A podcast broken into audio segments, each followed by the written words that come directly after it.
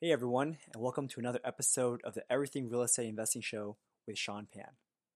Today we're going to talk about the differing investing philosophies from one of the great investors here in the Silicon Valley Bay Area and how he is making seven figures a year.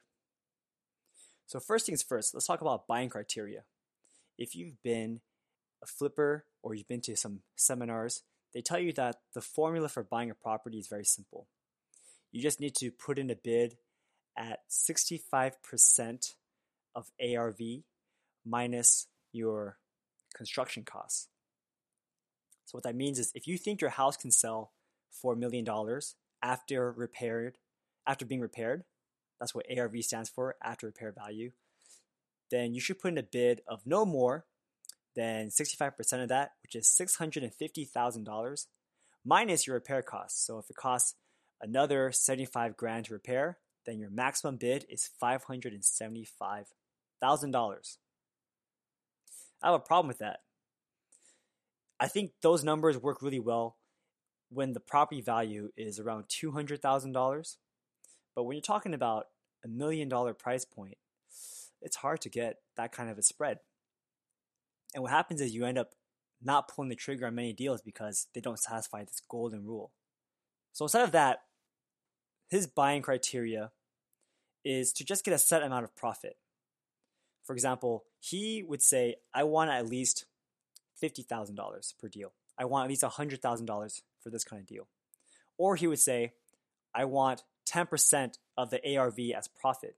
So if the property will eventually sell for $2 million, then for his time and effort, he doesn't want anything less than a profit of $200,000 off a $2 million sell point.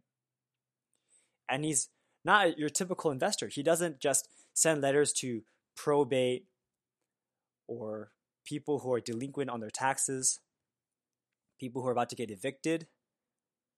Not sorry, not evicted. People who are about to get foreclosed. He doesn't go for the foreclosure list. What he does is he looks for regular people. And they're not motivated sellers. They're just people who used to live in their home they have a lot of equity, and they don't mind selling their house for a little bit less so they don't have to worry about cleaning up their home when they sell it. So instead of finding motivated sellers, he looks for motivated buyers in the sense that in this market, there are so many people and so little housing that people still buy homes for much more than they are listed for. So he looks at what they look for. What can appeal to a general audience? What do they want, and what can the home sell for? So you look at comps in the neighborhood. Comps are comparables. So for a three bedroom, two bath, it sells for 1.5. Then he thinks that his three bed, two bath will also sell for about 1.5. He also makes a profile. Who is my buyer? Is it the guy who just graduated from college? Probably not. They're either looking to rent or just buy a small condo. Now, what about the super CEO with tens of millions of dollars. Probably not him either. They don't want just a $1 million home. So his target market is probably an engineer. Maybe he's married. So there's two of them. And they probably have a combined salary of about $400,000 a year. Someone with a combined salary of $400,000 a year, they can definitely afford a 1 to $1.5 million home. No problem. So he says, don't make your stuff super unique. Some places like to paint their doors yellow or have some interesting flair, but you only have one buyer for that kind of property. You want something more general that can get multiple offers. So you want something more general that appeals to a lot of different people. Case in point, there is a property that is really, really famous in the Silicon Valley Bay Area, and that was the Flintstones house over on the way to San Francisco.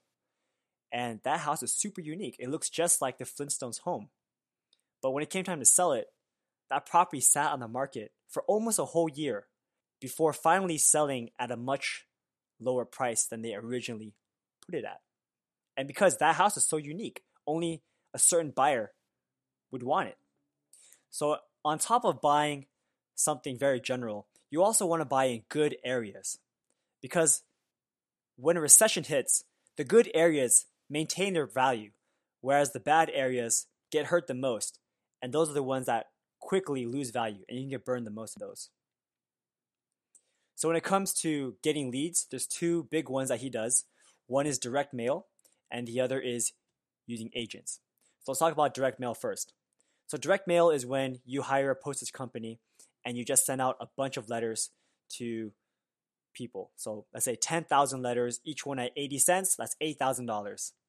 And it sounds like a lot, but think about it. If you make one really good deal, that will pay for your letters for the entire year. So he says you want to buy with people with a lot of equity in their home. And you can find this list through a title company. Basically, you just call a random title company, tell them that you are an investor and that you want to get a list. Um, they're usually very nice about it, and they'll send you this list and they'll filter it out for you. You say, I want people who have a lot of equity in their homes, so it probably means that they've been in their homes for a very long time. My personal favorite, it just says someone who's been in their homes for over 25 years. You can also filter by zip codes. So, for example, you know this one zip code has a lot of wealthy people or have really good schools, then you can say, I only want properties in these certain zip codes. When you send out direct mail, you're basically shotgunning your approach. When you cast your net, you're going to catch a lot of things you don't want, and that includes hate calls. When you call, when you send someone a piece of mail that says, "I want to buy your home," some people get very offended by it, especially if you're sending it to an older person and their child, who is now an adult, receives that letter. They will think that you're harassing their parent, and they might call you and they might cuss you out. And this happened to me before. Happened to all my friends but if you can't stomach the hate calls, then I recommend that you partner with someone who can. Partners in this business are incredibly valuable, and the more partners you have, yes, you do get less money per deal, but you get more deals. So in the end, it all works out, and your goodwill gets shared towards everyone. So the second one is agents. So agents have things called pocket listings.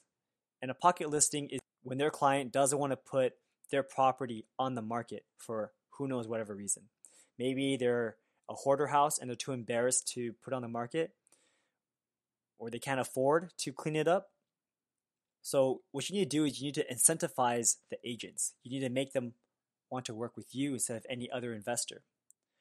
So, basically, what people do is they do something called triple dipping.